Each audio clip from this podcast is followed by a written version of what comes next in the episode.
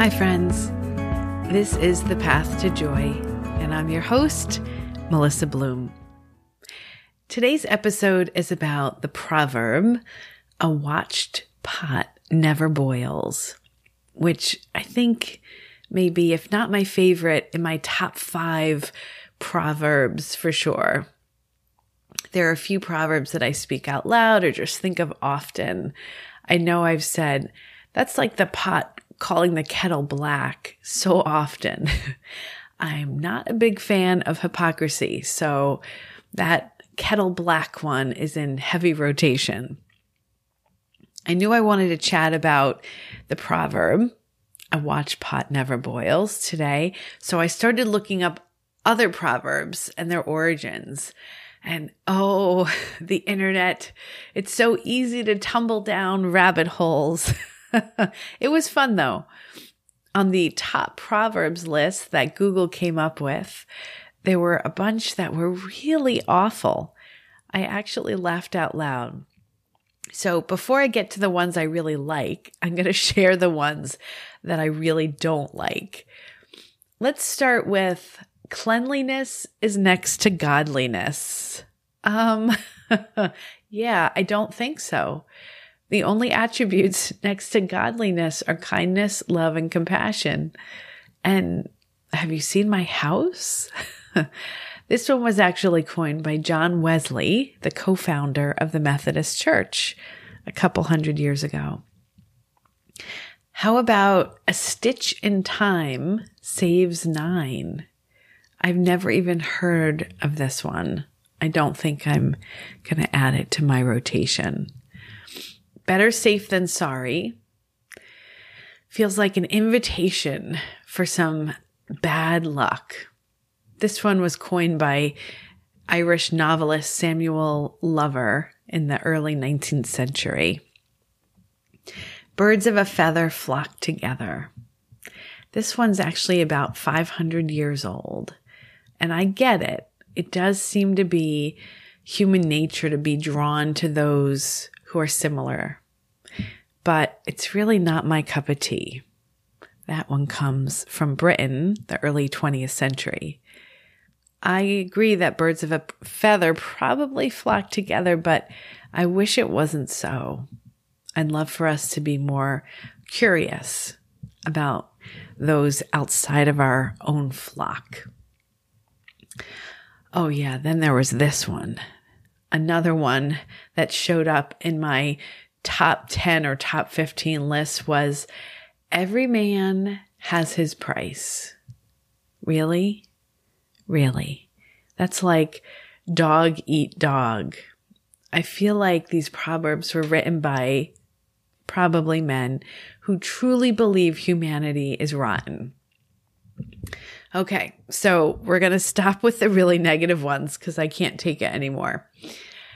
There's a great Yiddish proverb. This one is one of my favorites. There's a lid for every pot. There's actually a Dutch version of it too. There's a lid for every jar. my grandparents in Florida were a second marriage. They divorced from their first marriages in the 60s and were married in 1970, a year before my parents got married. And they were a perfect match. Laid back. They couldn't really care less about stuff. They loved traveling together when they were younger. And then as they got older in Florida, just relaxing, going to a diner. They would read for hours and hours. They loved being together.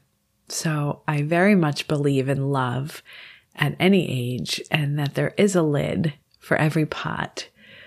Sometimes it just takes a little bit of lid sorting to find the right one. But let's get to the proverb that actually kicked off this rabbit hole dive. A watch pot never boils. It was originally a watch pot is slow to boil, and it was coined in the mid 18th century by none other than the genius of Philadelphia, Benjamin Franklin. This phrase first showed up in one of his Poor Richard almanacs. It's the perfect phrase. And for me, at least, it's so, so true. When we really want something, we have a tendency to hyper focus on it.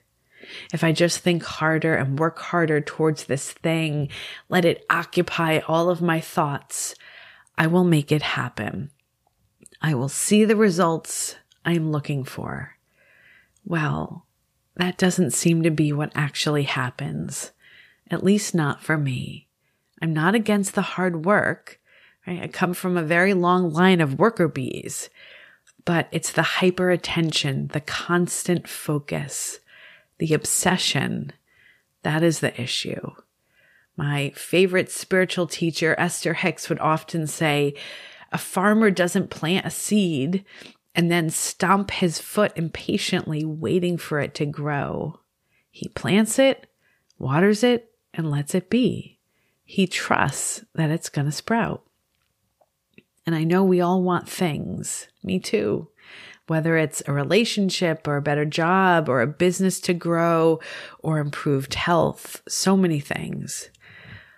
But we need to plant the seeds, do some of the work, nourish those seeds with joy, compassion, appreciation, and love, and then step away. Let them sprout. Benjamin Franklin wasn't right about everything, most things, but not everything. And apparently he had a bit of a temper. But he was spot on with a watched pot never boils. I know you want whatever it is you want, and it's okay. I want lots of things too, and they're coming. But take a break from staring at the pot. If you try it, I'll try too, okay? And if you have a friend who needs to hear this message or just loves Proverbs, I'd love for you to share this episode with them.